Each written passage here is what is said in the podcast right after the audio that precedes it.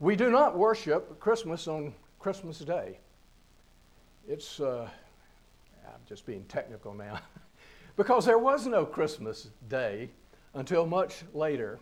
But what was and what did happen was Adventus, the Latin for the coming or the arrival. And Jesus Christ arrived on earth as he had been predicted and anticipated and expected for some 4,500 years, give or take several hundred years. But um, he came, he arrived on the scene, and the main character in the story of Nicodemus is not Nicodemus and his befuddlement. The main character, as is in all Scripture, is the Lord Jesus Christ. For Nicodemus, uh, a Pharisee and a ruler of Jews would not have come if there had not been someone to come to. It's always that God and His Son and the Holy Spirit, the triune God, is the initiator and we are responders. We love Him because He first loved us. He corrected His disciples. He said, You didn't choose me, I chose you. And that's hard for our egos to take, but that's the reality that we face this morning. And it's a glorious reality why? Because we have a glorious God. We're a needy people. We are creatures. We are made from the dust of the earth. And we look to the one who, in his love and condescension, sent his Son that we might be partakers of the divine nature, that we might have fellowship and enjoy the glory of the glorious God. Well, today's the last day of Advent. In Sunday school class, we've been going through a book by Sinclair Ferguson, Love Came Down meditations on Advent or the coming of Christ. This morning I want to look at, let me count it, six things, and I'll try to keep it brief. We'll get home for lunch, I assure you. One, who came? Sounds simple. Who came? Two, when did he come? A little more tricky. This is not a trick question, but it's a little trickier. Uh, how did he come? Who came? When did he come? How did he come? Why did he come? And then, what did he accomplish in his coming? And what has he promised? Well, who came? Um, and I'm going to read some names here. I said, remember some of the names that were in those hymns Day Spring from Above, root of Jesse, uh, son of David, these, these names. But in the Old Testament, these names apply not only to God, we think of God the Father, God the Son, the Holy Spirit, but they apply to Jesus. And you can see the meaning of those names. They all have a context. We don't have time to go to each name and look at that context. Uh, you're astute believers of the Word and been in the church for a long time, so you'll, they'll come to your mind. But we'll mention what they mean, and you can see if you'll study Every one of these things fulfilled in the person of the Lord Jesus Christ. First of all, he's Elohim. In the beginning, Baruch Hashem, Elohim created, Barak, created the heavens and the earth. Um, then we have Jehovah or Yahweh. Uh, I grew up with the King James Version. It was always Jehovah. I don't know when this took place and it became Yahweh, but you know who I'm talking about, the same person. God, the God of redemption, the God of revelation, the covenant making God. Adonai, which simply means master. The compound names of the Old Testament are El Elyon, the highest God, the most high God, the God above all gods. Uh, El Olam, the everlasting God. El Shaddai, the almighty God. Jehovah Jireh, the Lord will provide. Jehovah Nissi, the Lord our banner. Oh, what a wonderful thought. If you don't know what that means, the Lord our banner, uh, read the Song of Solomon and the, and the relationship and the intimacy. So, of course, this is found in Exodus, but what it means for the Lord God, creator of heaven and earth, the Lord Jesus Christ to be a banner, our banner, and a banner over us. Jehovah Shalom, uh, Jehovah Sabaoth, the Lord of hosts. Shalom, of course, peace and prosperity. Uh, Jehovah Makadashim, the Lord our sanctifier. It comes from the root word Kodesh, to set apart, to sanctify, to uh, all of the uh, articles, regular spoons and forks, or whatever they used in the temple worship, were Kodesh. They were made holy because they were set apart unto God. And He has set us apart unto Himself. The Lord Jesus Christ is our sanctifier. Um, Jehovah Rohi, the Lord is my shepherd. Uh, Psalm 23 1. Uh, Jehovah Tsidkenu, the Lord our righteousness. Aren't you glad this morning that Jesus is your righteousness? That you can come before a thrice holy God without fear of judgment and wrath because this righteous God has sent his Son who lived a perfect life and now his righteousness is ours by faith. Uh, Lord Shammah, the Lord is there. Lord Elohim Israel, the Lord God of Israel. Then there are those prophetic names. These are uh, primary names, and these are compound names. And then we have certain prophetic names. Uh, the root of Jesse, uh, and the promise uh, to Jesse that God would make him a house, and from his seed there would be one who'd rule. His seed, this man, David, who was a shepherd of sheep, an ordinary man, through his lineage and through generation after generation, there would come that would be one that would be born on the earth who was uh, God of gods and Lord of lords, and yet a man, uh, the seed of David. Um, Isaiah prophesies, For unto you a child is born, to us a son is given, and the government shall be upon his shoulder, and his name shall be called Wonderful, Counselor, the Mighty God, the Prince of Peace. Daniel saw this vision, and I'll read it to you. I saw in the night visions, and behold, with the clouds of heaven, there came one like a son of man. And we'll see that this was one of Christ's favorite designations for himself. But look at this. He's referring, and it refers to a man. Uh, I think uh, Ezekiel was called the Son of Man, is referred to as the Son of Man. And yet it speaks to so much more, and Christ had this, I believe, in mind, this passage here. There came one like a son of man, and he came to the Ancient of Days and was presented before him. And to him was given dominion and glory and a kingdom that all peoples, nations, and languages should serve him. His dominion is an everlasting dominion which shall not pass away, and his kingdom one that shall not be destroyed. This is the Word of God. This is the Word of God, a promise to you and I this morning that there is one who came, who arrived here on earth, and this is who he's speaking of. This is what the scriptures are speaking of. Then in the New Testament names, the name Jesus was given. He was uh, Joseph, Mary. They were commanded to name him Jesus, which simply means he shall, because he shall save his, peer, uh, his people, the people that God has given to him. You only have to go to the Old Testament and you find the Hebrew equivalent. I don't think Mary and Joseph, I don't know why I get sidetracked, they ever called Jesus Jesus. They probably called him Yehoshua, Joshua, we, we would say today. But it simply means one, Jehovah saves, and he will save his people. Then there's the Logos. We covered that when we began this series in John, the eternal Word of God. John the Baptist saw him and he says, Behold the Lamb of God that takes away the sin of the world.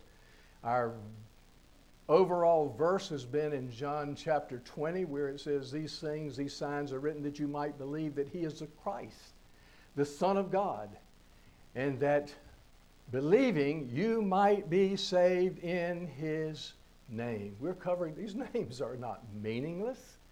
These names represent the character and the nature and the work of the God who loved us and gave himself for us. One of the songs we sang, it mentioned this threefold name he is, uh, he is our Savior. He is our Redeemer. He is our friend. He's the King of kings and the Lord of lords. And as we've mentioned, the Christ, the Son of God, the Son of man. He is the beloved Son with whom the Father is well pleased. He's also not just named, but he's presented in the New Testament. First of all, let me read to you. Um, he who was from the beginning, who was with God, was God. That's John chapter 1. But from Colossians, we read this description of him He is the image of the vis- invisible God, the firstborn of all creation. He is before all things, and in him all things hold together. Brothers and sisters, this is this Jesus is the God man, as we will see. He had all who came? God came. He, he who was an eternal spirit had a body prepared for him. And he took on flesh and he dwelt among us. Hebrews says something similarly in chapter 1. It says, He is the radiance of the glory of God, the exact imprint of his nature. Revelation says, He's the faithful witness, the firstborn of the dead, and the ruler of the kings on the earth. Again, he is a merciful and a faithful high priest in the service of God. So if we ask, who came? A baby Jesus didn't come. God came. But then the next question was, when did he come? We're going to get how he came in a minute, but when did he come? Well, I can narrow it down to with, with the years of a lifespan. Because waiting in the temple was a, a faithful Jew who had been waiting all his life with expectation, knowing, because he had been promised, that the Messiah would come before he died. So, doesn't tell you in which year, we don't know when he died, but in that framework, we know that the Lord Jesus Christ came. That's pretty close by way of designation when he came. But um, in the Old Testament, God set aside the seventh day as a day of worship, and He appointed seven feasts. I'm saying this because I'm not really a Scrooge, and I'm not the Grinch when it comes to Christmas. And I believe, and I don't make, I'm not trying to make a big issue of it. He didn't come on Christmas Day and all of this sort of thing that a lot of people do, you know, Christ math. No, he came, and we're talking about his advent, his arrival. But God's not opposed to time. In fact, He set forth the seventh day, and then He set and established seven feasts.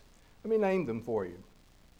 God established uh, seven feasts of remembrance, worship, and fellowship and celebration. there was first in the springtime, there was the feast of Passover, the feast of unleavened bread, the Feast of First Fruits, the Feast of Weeks, the Feast of Trumpets, and the Day of Atonement, and the Feast of Booths. It's a wonderful study to see how Christ is pictured in these, in these feasts. But God is celebratory. You don't have to read through the Psalms. There are lament and, and imprecatory Psalms there, but there are Psalms of great praise and celebration, of joy, as one looks to the, to the eternal God and, and recognizes the relationship that we can have with Him and celebrates in joy. In the early church, only one day was set apart and distinguished, and that was the first day, which we have already said, the day of resurrection. But over time, we have celebrated and we have recognized, and even today, I can celebrate with you and celebrated with my family last night the coming, the arrival, that which we have said, saints of old waited with anticipation What's the title of my sermon? Anybody noticed? Great Expectations, okay, from uh, Charles Dickens' story. Pip was waiting and anticipating a day that he would have money. But we, these saints of old, were looking for the time and the coming of the Messiah, the anointed of God. But the verse that I'll use a couple of times here a, to answer these questions is this. In Galatians 4 4, we read, But when the fullness of time had come, when the fullness of God, time had come, God sent forth his son. And I want to emphasize again, uh, by side note here, that God sent forth his son. This is a triune work. The Father sent his son. The Son was born and cradled in a manger and the Holy Spirit hovered over Mary and provided for us the God man.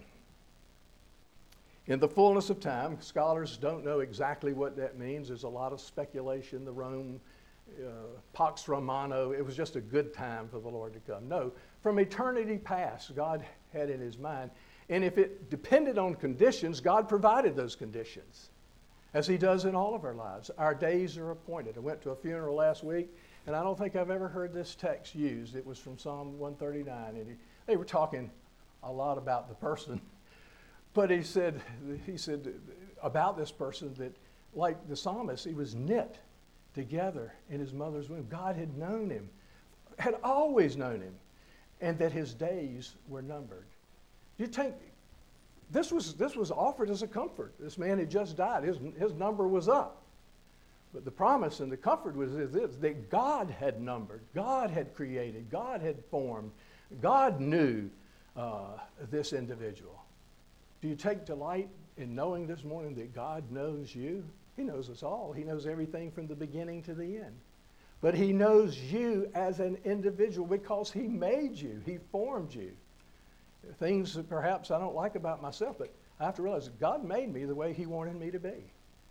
There may be some things uh, because of the fall, I don't, I don't know. But, but God, through the fall, is at work doing His will, and we should take great comfort. So, in the fullness of time, when the time was right for God's purposes, He sent forth His Son. And as I said again, it was a time of great expectation. He was begotten, we, we have just read, we have just read, let me, okay, that's the bulletin. And we'll go through that again. Excuse me, I'm sorry. It was a time of great expectation. We've already mentioned uh, Simeon waiting in the temple. And let me just read. He says, The Lord, now you are letting your servant depart in peace according to your word.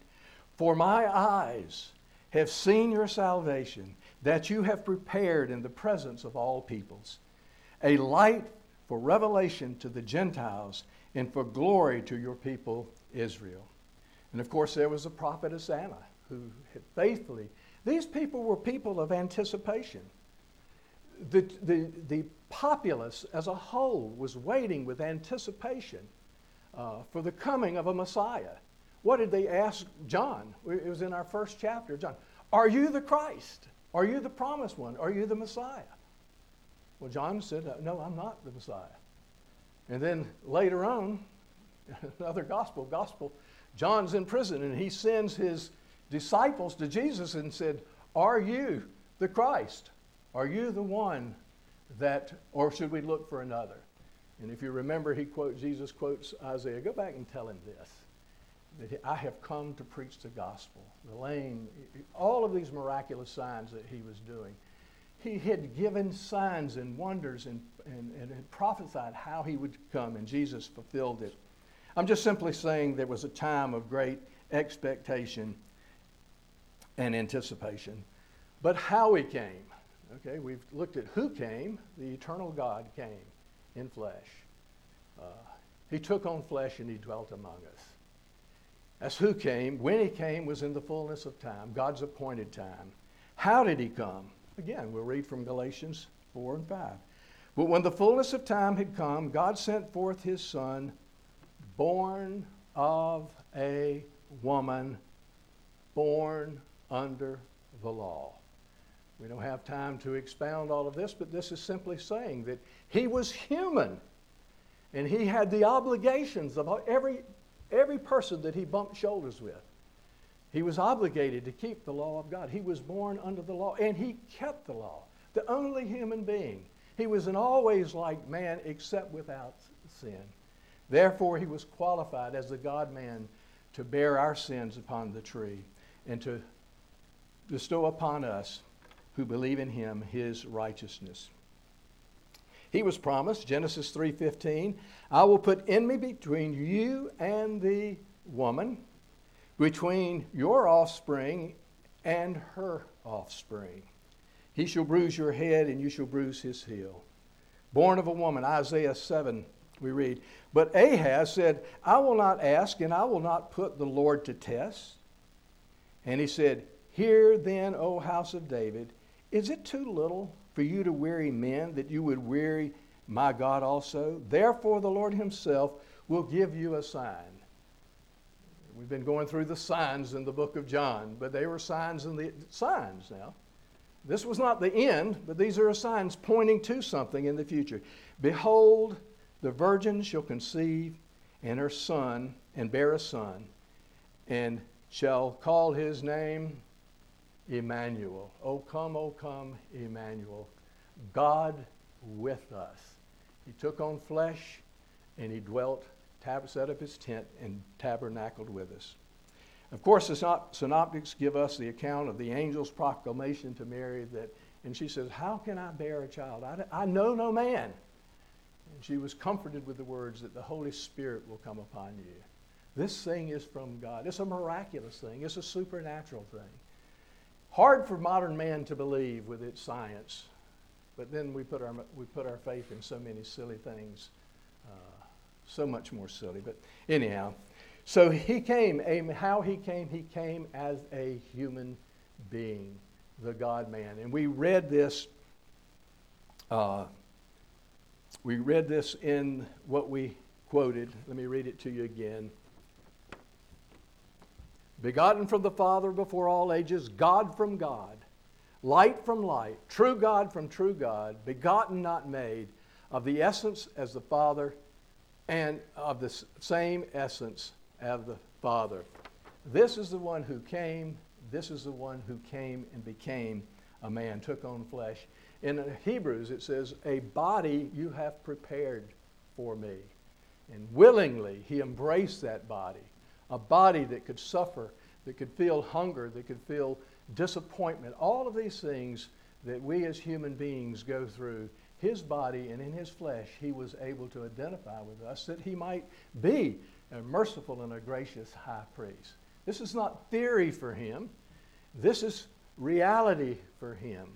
And yet he came through it without sin. So we've gone through who came, how he came, now why he came. Again, we turn to Galatians 4.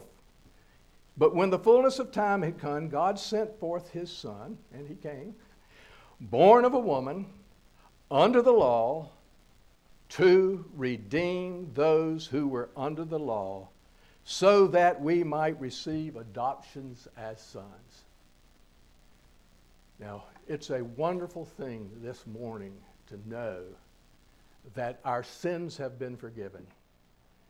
And what we mean by that is that one day, and we, we sang it or read it somewhere, we're going we're going to have to give an account for what we've done and who we are. And to know that we are covered by the blood of Christ and we are dressed in his righteousness, not just that we won't go to hell, which is a wonderful thing. If that were the only reason, that's reason enough, okay? I, I get it.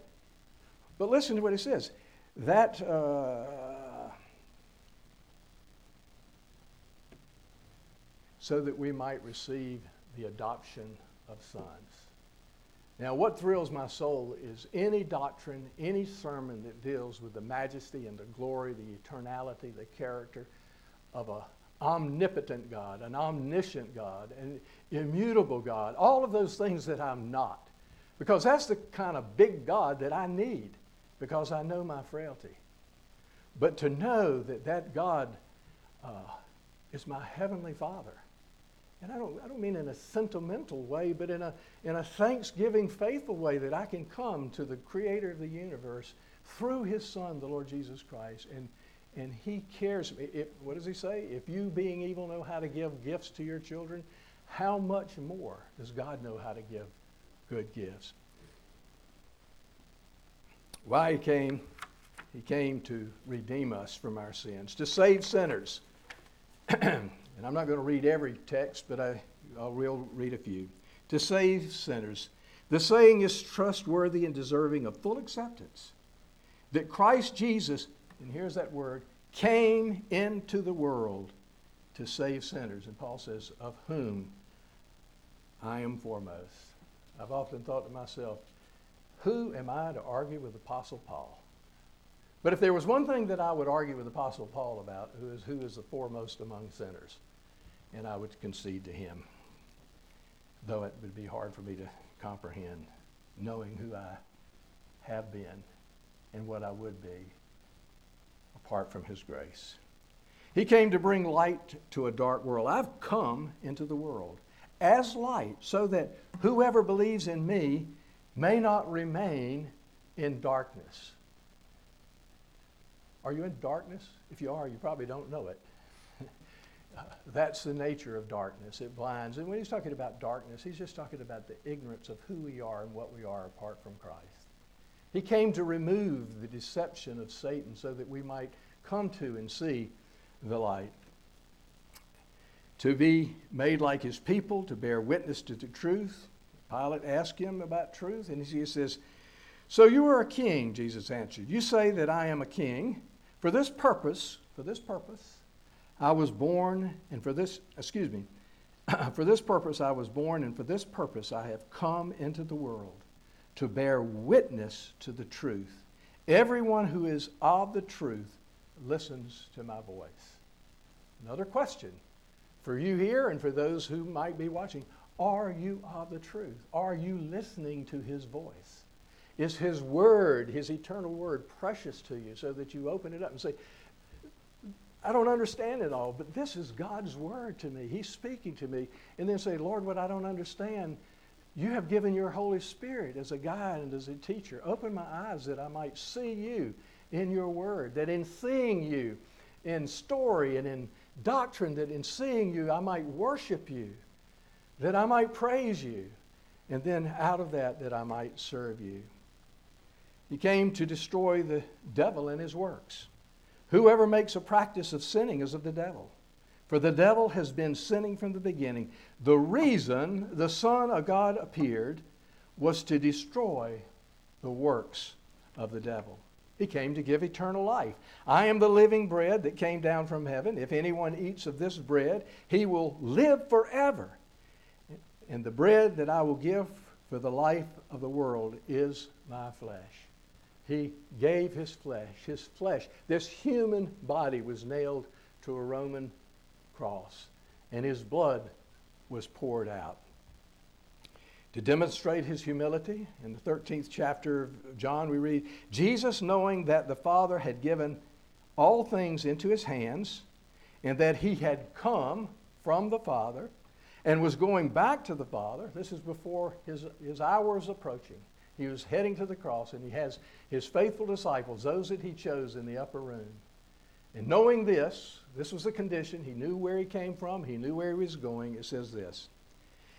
He was going back. He rose from supper. He laid aside his outer garment, and taking a towel, he tied it around his waist, and he washed. He washed his disciples' feet. He took the form of a servant. And then he tells them later, You don't understand these things now, but you'll understand them. And he says, I've set an example that you should do the same thing to others. Brothers and sisters, because Christ has washed us with his blood, and we come Sunday after Sunday or Wednesday or whatever to be washed again, the filth of the world as we trod through it, we're to wash one another's feet. And that simply is a matter of encouraging and pointing to the person and the work of the Lord Jesus Christ. To preach the gospel, I preach the good news of the kingdom of God to the other towns as well, for I was sent for this purpose. To bring judgment. Jesus said, For judgment I came into the world, that those who do not see may see, and those who see may become blind. To serve and give a life for, as a ransom for many. For even the Son of Man came not to be served, he came to serve and give his life a ransom for many. He came to fulfill the prophets and the law. He says, Do not think that I have come to abolish the law of the prophets. I have not come to abolish them, but to fulfill them.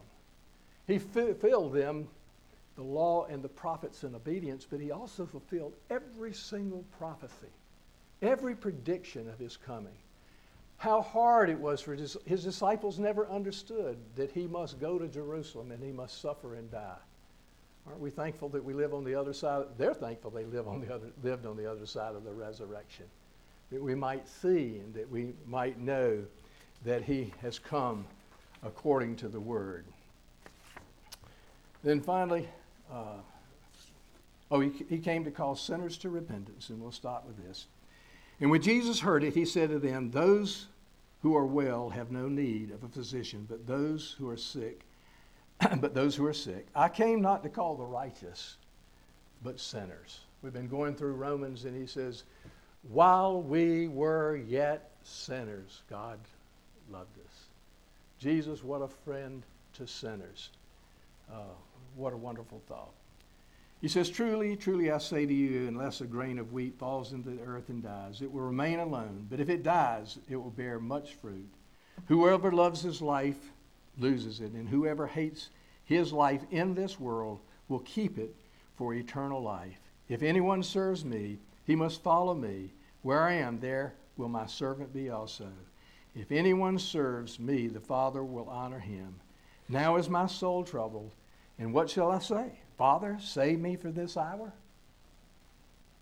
But for this purpose, the hour, the hour of his death, for this purpose I have come to this hour. Well, we could go on. He came to bring peace. He came to bring a sword. He came to uh, bind the brokenhearted. Uh, he came to be a merciful high priest. He came uh, to be the second Adam uh, to satisfy our deepest thirst by giving us the Holy Spirit of uh, artesian well of water springing up with all satisfaction. That's what he came to do.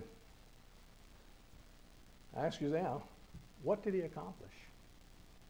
Let me say, he accomplished everything, everything that he set out to accomplish.